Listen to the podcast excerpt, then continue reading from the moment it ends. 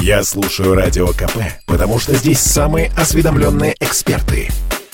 И тебе рекомендую. В Москве полдень и 3 минуты 12.03. Это прямой эфир радио «Комсомольская правда». Меня зовут Мария Баченина.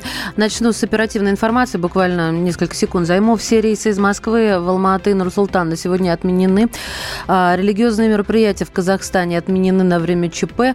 Закрыты для посещения храма. Не будут проводиться коллективные молитвы. 12 сотрудников правоохранительных органов погибли в результате столкновений в Алмате. Еще 353 человека получили ранения. Но вот организация «Тюркское государство» уже тоже дала комментарий. Мы заявляем, что готовы оказать правительству и народу Казахстана любую поддержку, в которой они могут нуждаться. У нас на связи писатель-фантаст, человек, который родился в Казахстане, Сергей Лукьяненко. Сергей Васильевич, здравствуйте. Здравствуйте. Ну вот, э, как вы считаете, почему такое могло произойти? Я понимаю, что с вами нужно говорить не как с политологом, а как с человеком, который родился в Каратау, да, в 68 году, у которого малая родина Казахстана, которому не все равно, что там происходит. Вот именно так хотелось бы с вами пообщаться. Давайте попробуем. Ну, поскольку я все-таки не политик, не политолог, э, то, наверное, я буду немножко какие-то фантастические допущения строить. Э, смотрите, в чем э, ситуация. Э, во-первых, Казахстан, казахи конкретно, они достаточно четко делятся, делились, во всяком случае, раньше на городских и сельских. То есть есть очень образованное культурное городское население – есть э, население сельское, малообразованное, плохо говорящее по-русски. Э, в последние годы там это количество населения, во-первых, очень выросло. Казахстан очень молодая страна, там средний возраст 30 с чем-то лет с небольшим. А во-вторых, скажем так, уровень образования не поднялся. То есть мы имеем большую массу молодых людей, Э, которые не очень образованы, которые говорят по большому счету только на казахском языке, э, занимаются тяжелой, не очень э, скажем так, востребованной работой. Это, конечно, горячий элемент для какого-то выступления, мятежа, бунта. Но то, что происходило, это не выглядело как стихийный бунт. Оснований, конечно, у казахстанцев достаточно. Есть масса и коррупционных, и прочих э, проблем, и экологических, и политических, и все что угодно. Но все равно то, что произошло, это, конечно, не спонтанное выступление. И то есть а, ну, вот это повышение цены, это совсем не то, что нам говорят, да, то есть не та причина. А, в общем, ну, наз... это... назревало и прорвало. А вот... А это, это спусковой механизм, это повод. Это, знаете, как на броненосце Потемкин дали кашу с червями, и все да. бунтовали. Отличный пример. Сергей Васильевич, я просто вот в этом месте хочу спросить, а, а, а казахи это люди, которые вот терпят до последнего, или это люди, у которых в крови бунт? Ну вот, характеризуйте, пожалуйста. Да я бы не сказал, что они терпят до последнего. И то, что бунт в крови, я бы тоже не сказал. Ну, это восточный народ. Но на самом деле народ достаточно близкий к Европе, к России по какому-то менталитету. Опять же, если брать э, вот эту образованную городскую прослойку. А, тут, вот как мое ощущение, как фантаста, Тут э, у меня есть ощущение, что да, что готовилось, что-то готовилось, готовился какой-то Майдан, э, готовился наверняка из-за рубежа, там очень много есть участников и бывших казахских политиков, обиженных на что-то и живущих за рубежом, и какие-то другие силы, которые с удовольствием хотят на всем этом поиграть.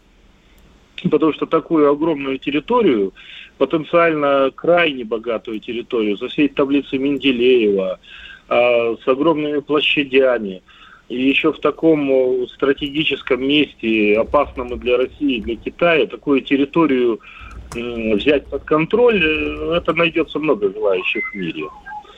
Но здесь э, я думаю, что произошла такая своего рода игра на опережение, перехват. Игра с чьей стороны? А, игра со стороны властей Казахстана и, наверное, со стороны вообще всех членов ОДКБ. Я не думаю, что было непонимание того, что называют вот такой вот э, новогодний Майдан. А его ждали. Я просто думаю, что то, что происходило вчера, вот эти все э, крайне жуткие погромы, э, пожары, грабление всего, убийства правоохранителей, там, сожженные машины скорой помощи. Это все была своего рода, как сказать, наверное, жертва. То есть, если бы сразу, как только вот эти толпы начали бесчинствовать, власть Казахстана применила бы против них силу, то со стороны, со стороны Запада немедленно раздались бы крики – вот, вы смотрите, люди мирно вышли протестовать, а вы против них полицию с водометами и дубинками бросаете. И вполне вероятно, что поэтому как раз полиция и армия, все это есть в Казахстане, это все нормальные структуры, как в любом государстве. И, наверное, поэтому они сдерживались вчера. То есть вот этим вот выступающим дали волю. И они себя показали. Они себя показали, они себя дискредитировали полностью. И даже те граждане обычные, которые до того, граждане Казахстана, которые до того их поддерживали, и говорили, да, цены растут, коррупция, правильно они выступают.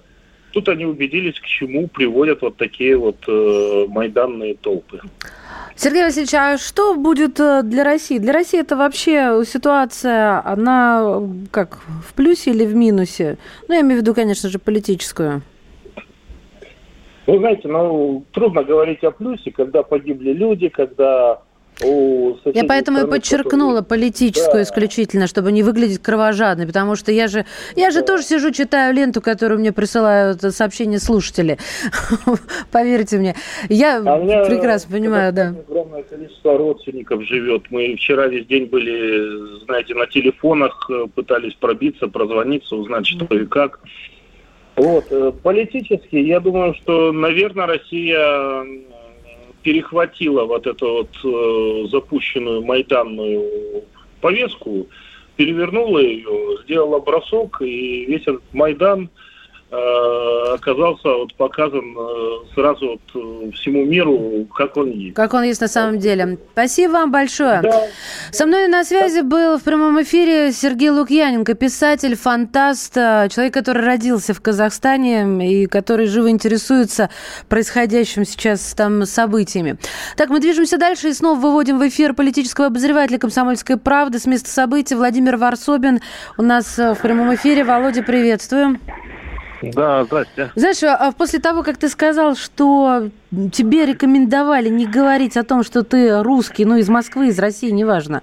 Да, а вот э, алматинский, я как-то вообще вот не понимаю, как ты там работаешь. Вот, вот, вот что, вот, э, эм, то есть, как ты общаешься с людьми, э, где ты берешь информацию, как ты вот э, передвигаешься, потому что очень все-таки сложно даже, несмотря на то, как здорово ты погружаешь нас в события, происходящие там, очень сложно все равно представить, почувствовать это, что ли, на своей шкуре. Вот, наверное, вот ощущение, которым я хотела поделиться, собственно, что и сделала. Володь, что, да, значит, да, из э, последнего, давай, тебе слово. Извини ничего, меня за лирическое отступление такое. Такого, да, ничего трагического не происходит угу. в плане общения со мной, потому что здесь нет русофобии. Так, Надо вот заметить. это уже интересно, вот. важно. Так. Здесь угу. нет русофобии, здесь просто вот, началась вот эта политика с вводом войск и так далее. Ну, и естественно, что на меня в этом случае могут смотреть э, не как на русского, а на, как на представителя просто государства, который вот сейчас э, посылает войска для э, усмирения революции. То есть вот в этом дело. А сейчас ситуация становится все более определенной. Э, э, ездит по, по городу, вот как я сам ее не слышал, но тут мне все говорят, едет по городу машина с громкоговорителем и объявляет, что в 5 часов по Алмате будет зачистка. Вот, то есть через два часа это начнется. Володь, объясни, пожалуйста, что такое зачистка? Конкретно, что это? Ну, если учитывать, что ночью прилетели российские войска, и, в общем-то, э, на блокпостах революционеров, а, которые на подходу к городу, там у них а, тревога объявлена, и там они, в общем-то, вроде как ждут. Не знаю, может быть, они разбегутся при появлении танков или чем-то еще. Mm. Но, по крайней мере, готовность такая есть. Ну и на, э, э, на площади сейчас снова собираются люди. Я их видел там полтора часа назад, общался с ними. Сейчас я иду проверять, на месте ли они, и узнать, э, готовы ли они к дальнейшим событиям. А, ты знаешь, сейчас смотрю на мнение слушателей. А, вот вы все дружно, я процитирую тебя, вот вы все дружно голосите про заморский след, хотя не дружно и не в один голос. Неужели никому в голову не приходит, что все это от политической усталости системы? Мне бы хотелось, чтобы ты прокомментировал вот это сообщение, потому что ты регулярно выходишь в эфир и рассказываешь о том, от чего это произошло, из, а, что ты узнал, собственно, из первых уст жителей. Ну, я согласен с нашим комментатором, с нашим слушателем. Я об этом и говорю ежедневно что вся проблема вовсе не, в погрузчиках этих, хотя, конечно, э, это ужас для Алматы, а все началось вот с того, что так началось. Продолжает уже 30 лет э, с вот этой системы, которая просто повторяет такие восточные байства, Дингхан, где у него есть приближенные, где у него есть родственники. И это людям уже надоело. Ну вот, и, собственно, а, то, да, я прошу прощения, что перебиваю, но прозвучала суть, о которой да. я хотела, чтобы услышали наши слушатели. Владимир Варсовин, политический я обозреватель комсомолки с места событий. Потому что здесь самые осведомленные эксперты. И тебе рекомендую. Здравствуйте. Говорит и показывает радиостанция «Комсомольская правда». У микрофона Мария Баченина. Начну этот блок с лент э, о ситуации в Казахстане. Информация о закрытии границы Челябинской области Российской Федерации с Казахстаном не соответствует действительности. Об этом сообщили Информфаксу в пресс-службе пограничного управления ФСБ России по Челябинской области. Так, вот очень много вопросов по числу погибших. Число погибших в Алмате силовиков выросло до 13 области. Двое из них обезглавлены. Это сообщение РИА Новостей в комендатуре. А еще возникают вопросы по поводу погибших э, из боевиков, из демонстрантов. Таких данных нет, пока не пересчитали. Это я отвечаю практически напрямую э, многочисленным вопросам от э, радиослушателей. Так, уральские авиалинии отменили рейсы в Казахстан. Но с завтрашнего дня а у нас э, на связи специальный корреспондент «Комсомольской правды» Александр Коц. Саша, приветствую тебя, здравствуй. Да, здравствуйте. Я бы хотел поговорить э, о том, что вводятся наши войска, миротворцы э, в рамках ОДКБ. А, я так понимаю, что тебя не радует эта ситуация, потому что, ну, прочитав, собственно, э, то, о чем ты писал, что есть Киргизия, Таджикистан, Армения, Белоруссия, вон рвется в бой. Я цитирую Александра Коца. У всех есть миротворческие подразделения, слаживание которых проходило на многих совместных учениях. Вот пусть они себя и проявят. Я сейчас даже не своими устами, но обязательно прозвучит такое мнение, разве можно отдавать инициативу? Собственно, продолжи. Ну, да, да, давай, давайте начнем с того, что э, ну, вообще обращение Такаева к ОДКБ – это, на мой взгляд, некая попытка снять с себя часть ответственности за кровь, которая уже э, пролилась и которая в ближайшие дни еще будет литься рекой в Казахстане, потому что, ну, совершенно очевидно, что сегодня это все не закончится, что помимо мародеров, э, которые грабят магазины, вооруженных мародеров, там есть и э, элементы экстремистские, террористические, которые захватывают вооружение, ведут бои э, с казахстанскими силовиками, но если Казахстан не может самостоятельно разобраться с вооруженными мародерами и террористами, то это ничего хорошего не говорит о государственности Казахстана, который за 30 лет э, независимости не смог построить э, силовые структуры, которые могли бы сами противостоять этой, ну, серьезной, конечно, угрозе, но, э, слушайте, это даже не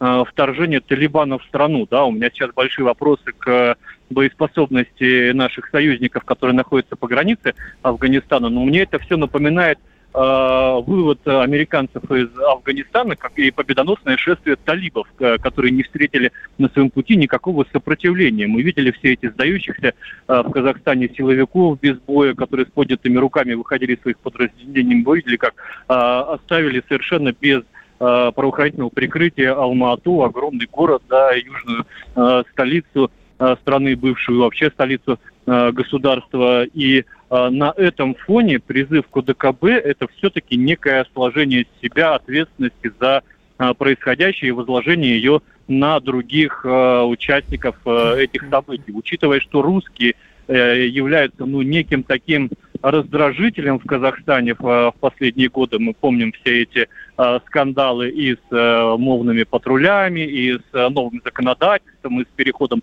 на латиницу. То есть идет постепенное такое ползучее ущемление прав русскоязычного населения. Естественно, как только туда будут введены э, контингенты Российской Федерации, части э, части казахстанского общества, националистически настроенные части, а это очень немалая часть, я вам скажу, а, это, конечно, не понравится. И а, и их... русофобские э, настроения, позволь, я продолжу, перехвачу немного инициативы. Русофобские настроения продолжат нарастать или начнут разумеется, нарастать? Потому что Варсобин сказал, русофобии пор... пока нет.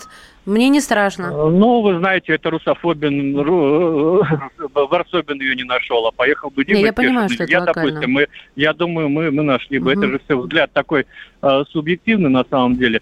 Вот, поэтому э, я, я и на Майдане тоже русофобии поначалу не видел, я, я тебе скажу. Я, я, я был очарован в свое время э, в самом начале Майдана, который Романтика. провозглашал угу. исключительно социальные лозунги, правильные, а потом э, к чему все это скатилось, к, к оголтелой русофобии.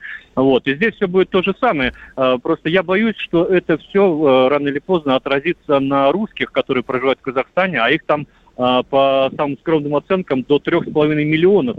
А, человеку с автоматом ты не предъявишь, да, что-то, а, что тебе не нравится, а миротворцы рано или поздно уйдут э, из Казахстана и а, тогда вот все, все, все эти обиды будут вымощены на соседей со славянскими лицами, и, конечно, это ударит по, а, по, по, по русским в Казахстане. Я вот за то, чтобы а, наш контингент, раз уж он туда поехал, то им, ему, конечно, удачи, ни пуха, ни пера, и дай бог, чтобы все наши ребята вернулись обратно домой живыми и здоровыми, но они не должны участвовать в Э, в зачистках, в э, пресечении беспорядков и так далее, и так далее. Мы должны защищать там свои интересы. То есть мы должны защитить там, обеспечить безопасность Транссиба, который идет через э, Казахстан, нефтегазовая структура, которая а, является там а, тоже на, на нашими стратегическими объектами полигон, Байконур, территории, где компактно проживают русские. Вот это все мы должны, конечно, брать под защиту, но ни в коем случае не участвовать вот в этих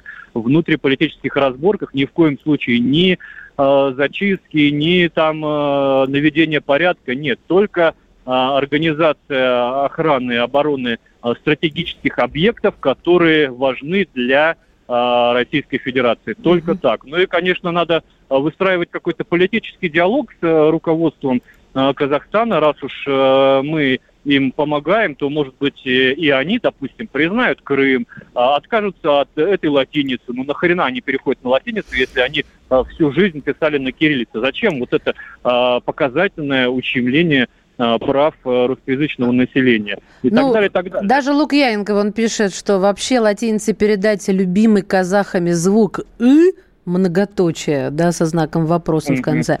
А, Саш, вот какой вопрос. А, может быть, эм, как-то предвидеть ситуацию и а, объявить о том, что возможно эвакуация, или же просто дождаться, и будет ли этот а, русский исход?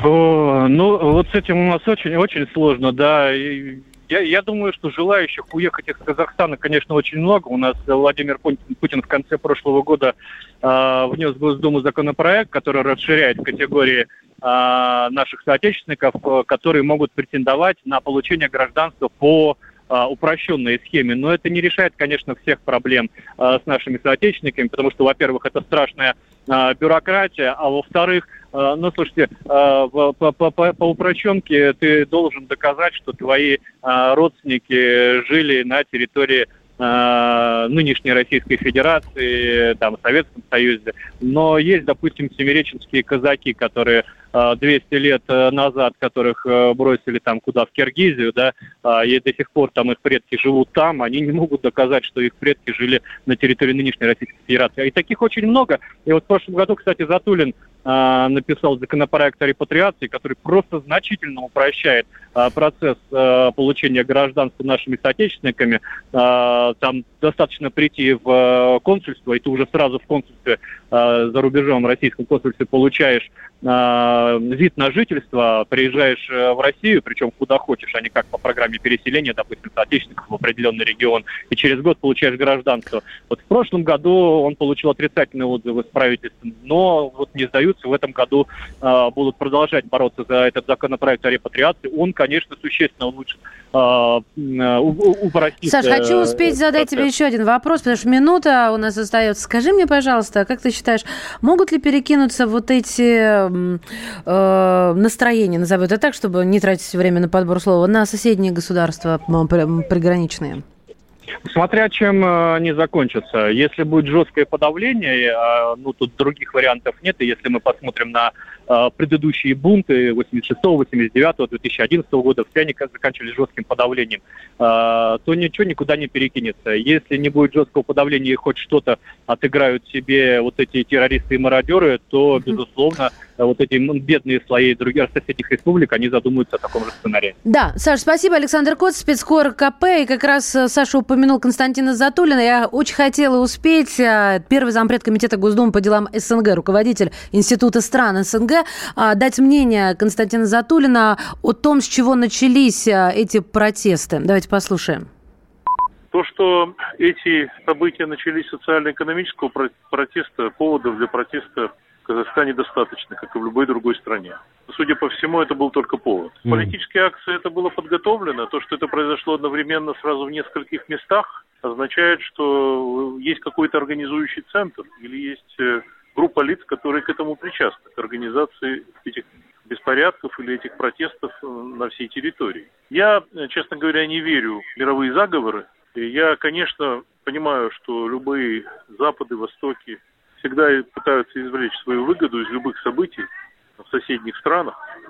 Но э, если бы не было поводов, не было причин в самом Казахстане, ничего бы, конечно, не произошло в таком масштабе и так э, скоротечно. Очевидно, что э, инициатива внутри казахская. Не столько даже отставка премьера, сколько отставка первого зама председателя КМБ, Комитета национальной безопасности, то есть племянника Назарбаева, на которого, кстати говоря, многие делали ставку как на будущего руководителя вообще. Это означает, что возникают как бы подвижки внутри этого тандема Назарбаев такая, что кто-то торопит Назарбаева с полным уходом и его окружение. Принадлежат эти люди, эти злоумышленники, к окружению самого Такаева. Я его в этом обвинять не могу, но в данном случае, хочу сказать, он пытается в этой ситуации удалять людей, э, которые с ним прямо не связаны. Он это делает. Бесконечно можно слушать три вещи. Похвалу начальства, шум дождя и радио КП. Я слушаю радио КП и тебе рекомендую. 12 часов 33 минуты, московское время. Это прямой эфир радиостанции «Комсомольская правда». Меня зовут Мария Баченина. А сейчас а, посмотрю на ленты и расскажу вам. По-детски даже прозвучало. Так, вот из последнего. А, Назарбаев уехал, я цитирую. «Мы добились того, что хотели». В казахстанском Актау протестующие заявили об окончании уличных акций, записали видеообращение и начали расходиться по домам. Участники митингов и демонстраций считают, что одержали победы, а, и протесты можно прекращать. Ну и подкреплено это видео на лентах. Татьяна Москалькова отмечает, что ситуация в республике развивается сложно, и судьба российских граждан на территории Казахстана вызывает особую обеспокоенность. Такое заявление сделала уполномоченный по правам человека в России еще раз Татьяна Москалькова. Аэрофлот отменяет вечерние рейсы в Алматы, Нур-Султан и в Актау. А, так, в сети появились кадры с пострадавшим а, акиаматом в казахстанском а, городе. Здание выгорело почти полностью. Вообще, да, я сейчас смотрю, знаете, такой постапокалиптичный вид, когда не видно ничего из-за дыма и редкие прохожие на огромной площади. Да, число а, погибших в Алма-Ате силовиков выросло до 13. Двое из них, но сейчас вот уже говорят о большем количестве, обезглавленное. А, что еще у нас из а, последних новостей? Просто смотрю вот буквально как по горячим следам. Армения отправила порядка 70 военных а, в Казахстан. Об этом сообщает спутник Армения. А, уральские авиалинии отменяют рейсы в Алматы и Нур-Султан с завтрашнего дня. И ОДКБ подтвердил участие белорусских военных в составе миротворческих сил в Казахстане. А, давайте послушаем, о чем сообщает с места событий наш политический обозреватель Владимир Варсобин. Сейчас я нахожусь около фонда имени Назарбаева. Это такой белоснежный дворец с выбитыми золотыми буквами. Выбиты они бунтовщиками. Их главная цель это была семья в этой вообще революции, это семья Назарбаева. И вот а, они позбивали эти золотые буквы с этого фонда, хотя опять-таки сам фонд они не тронули. Я вот не вижу значимых повреждений, в отличие от магазинов и тех мест, где находились банкоматы. Варсобин, Алмата. Также мы э, записали мнение политолога, историка Сергея Станкевича о причинах этих казахстанских волнений. До вчерашнего дня Казахстан был самой стабильной и спокойной республикой среднеазиатского подбрюшья России. И Казахстан был экономически успешной страной. Об этом можно судить не по статистике МРОТу или ВВП, а по минимальному потоку гастарбайтеров казахов. А в 2019 году их было всего 136 тысяч, а в пандемийный год 60 тысяч можно сравнить с миллионным потоком гастарбайтеров из Таджикистана, Киргизии, Узбекистана. Казахстан участвовал во всех э, экономических проектах, которые организовывала Россия на постсоветском пространстве и входит в ОДКБ. То есть, если ситуацию не удастся оккупировать смуту в Казахстане, России и странам Содружества договора, так или иначе как-то придется вмешиваться в происходящее. Все это напоминает известные всем лекала цветных революций на постсоветском пространстве и в других уголках планеты началось с минимального повода, но каким-то непостижимым образом локальный конфликт из-за зарплаты а на нефтедобывающих предприятиях и стоимости газа внезапно разбежался по всей стране. У России семь с половиной тысяч километров границы с Казахстаном, которая ну, практически не оборудована до начала двухтысячных. Там просто ров был прокопан по степям. Сейчас есть пункты погранпереходов. Ну, не более того, да. И если в стране сменится власть, а нет никаких надежд на то, что она поменяется на власть пророссийскую. Скорее будет как обычно. Строго наоборот. России придется решать этот вызов и эту проблему. Плюс в Казахстане огромная русскоязычная община. Наверное, самая большая на постсоветском пространстве пространстве порядка трех с половиной миллионов человек. России, конечно, придется вмешаться как минимум на уровне ОДКБ. Схема обкатана в Беларуси. Получится ли в Казахстане, неизвестно. Жестко подавить этот протест. Пока очень мало вводных и события не развернулись в полную силу. Дмитрий Стешин специально для Радио КП. Да, это был Дмитрий Стешин, а, наш политический обозреватель, а, тоже о причинах. Тем не менее, я настаиваю, давайте послушаем политолога и историка Сергея Станкевича о причинах волнений в Казахстане.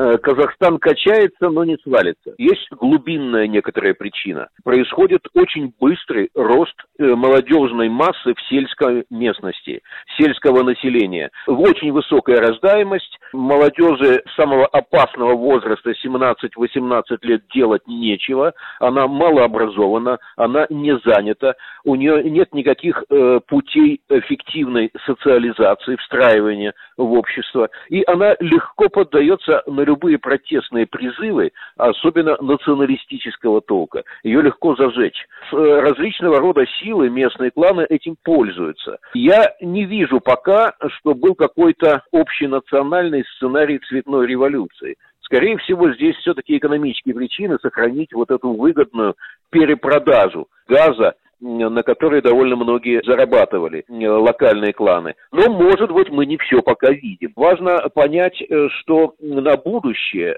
с этой молодежной массой, быстро растущей, с этим социальным динамитом, все равно что-то придется системно делать.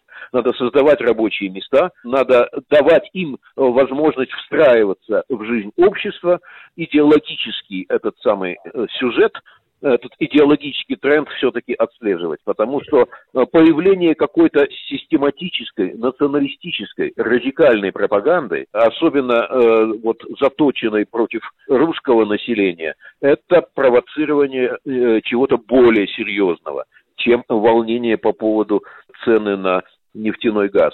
Это может привести к какому-то расколу, который э, потребует более активных мер и который, конечно, перед Россией ставят серьезный вопрос. Пока никаких поводов для беспокойства немедленно нет, но на будущее стратегически, несомненно, руководство должно реагировать. Здравствуйте, это радиостанция «Комсомольская правда». У микрофона Мария Баченина. Уже традиционно в начале каждого блока смотрим а, на ленты, чтобы а, рассказать о последних событиях а, в Казахстане. Так, мародеры напали на пять телеканалов Алма-Аты. Перечисляю названия этих а, телеканалов. «Мир», «Казахстан», «Хабр», «Евразия», «КТК». Об этом сообщает «Спутник Казахстан». Во время нападения пострадал один сотрудник канала «Казахстан». А, здание мэрии Алма-Аты на утро 6 января, фотография горит. Горит, она уже не белая, это уже не белый дом, это уже черный дом, дымящийся. До 7 января отменены все рейсы Air Астана. И хочется перейти уже, собственно, а нет, еще вот э, Армения отправила порядка 70 военных в Казахстан, тоже спутник Армении сообщает. Уральские авиалинии отменяют, Аэрофлот отменяет рейсы, а, АДКБ подтвердил участие белорусских военных в составе миротворческих сил в Казахстане. И, э, да, информация о закрытии границ Челябинской области России с Казахстаном не соответствует действительности.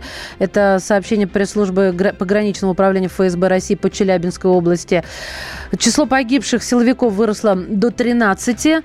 Авиакомпания «Белавия» тоже отменяет рейсы. Ну, в общем, из Москвы в Алма-Ату и Нур-Султан сегодня отменены все. А, киргизские войска в случае отправки в Казахстан в составе миротворцев УДКБ не будут противостоять протестующим. Это пресс-секретарь президента. Уже многие политики высказались а, по теме, а, в том числе Владимир Жириновский, лидер ЛДПР. Давайте послушаем мнение Владимира Вольфовича это очень искусственное такое хрупкое государство. Почти вся территория Казахстана – это бывшие русские территории. Вот Гурьев – русский город, Гурьевская каша. Теперь называется там на, на казахском языке. Семипалатинск переименовали Семей и так далее. Это все, вот даже мой родной город Алмата назывался Верный. Казахи жили на юге Казахстана. Вот Чемкент, Гзыларда, Джамбул. Вот эта вот часть э, была более плотно заселена казахами. Все остальное Сталин дал, подарил, так сказать, как Хрущев потом подарил Крым Украине. Все искусственно. Ну, развалиться можно лишь только по двум частям. Юг – это казахи, север – это возврат в Россию. Как и Украина. Западная – это западная, Львов – столица, а Новороссия, восточная – это Россия. Там та же языковая политика. Также навязывают казахские все чиновники, все это переводят на латиницу. То есть идет процесс, который выдавливает русских. Большинство казахов с удовольствием бы сохраняли казахский язык. Они с детства знали казахский язык. Это вот национализация навязанная. Посмотрите сейчас вот события в Казахстане. Казахи же говорят по-русски. То, что в Алмате произошло, это связано еще исторически. Они недовольны, что столицу перенесли в э, Нур-Султан, а до этого назывался Астана, а до этого Акмолинск. То есть постоянно меняют название. Русский город Акмолинск становится Акмала, потом Астана, теперь Нур-Султан. Ну что это такое? Поэтому люди недовольны. Общее недовольство демократии, которая там у них, политика. Никакой свободы прессы. Все задушено. Очень много мнений высказано со вчерашнего дня, но в большинстве сходится, что это не цветная революция, что будет силовое подавление. Разнятся мнения у экспертов, а, политологов и спецкоров по поводу а, э, ввода российской части войск АДКБ. И э, есть и мнение, конечно же, по поводу Турции. Давайте услышим его. Ведущий научный сотрудник Центра арабских и исламских исследований Института Востоковедения Российской Академии Наук Борис Долгов. Если говорить о внешнем влиянии, то здесь, э, да, я предполагаю, что здесь Турция также имеет, э, так скажем, свои интересы, поскольку уже достаточно давно проявляется вот это вот э, стремление Турции и влияние турецкое на некоторые казахстанские э, слои населения. То есть вот э, это идея стремления, амбиции Турции построить великий Туран, тюркоязычный мир, о чем неоднократно заявляли турецкие руководители, и в том числе и в э, Казахстане, это, безусловно, есть фактор, который действует в Казахстане. И это влияние, и эти возможные какие-то действия Турции в Казахстане в плане вот э, участия, и, так скажем, влияния на протестные манифестации, оно, на мой взгляд, имеет место. Но все-таки э, здесь фактор и другого внешнего влияния, то есть это и Россия, и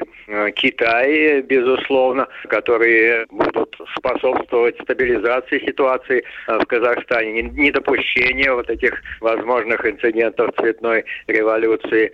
Э, и Китай заинтересован в стабильности в Казахстане и не допустит, на мой взгляд, продвижения вот этого турецкого влияния и тем более создания вот такого вот Э, Казахстана протурецкого и возможные негативные последствия этого в плане поддержки сепаратистов в Китае, вот это, уйгурского автономного округа. Это был Борис Долгов, ведущий научный сотрудник Центра арабских и исламских исследований Института востоковедения РАН. Меня зовут Мария Бачинина. Я уступаю кресло в студии «Комсомольской правды» э, своему коллеге Игорю Измайлову. В следующем часе продолжим тему, так что не отключайтесь. Я слушаю Радио КП, потому что здесь самая проверенная и оперативная информация. И тебе рекомендую.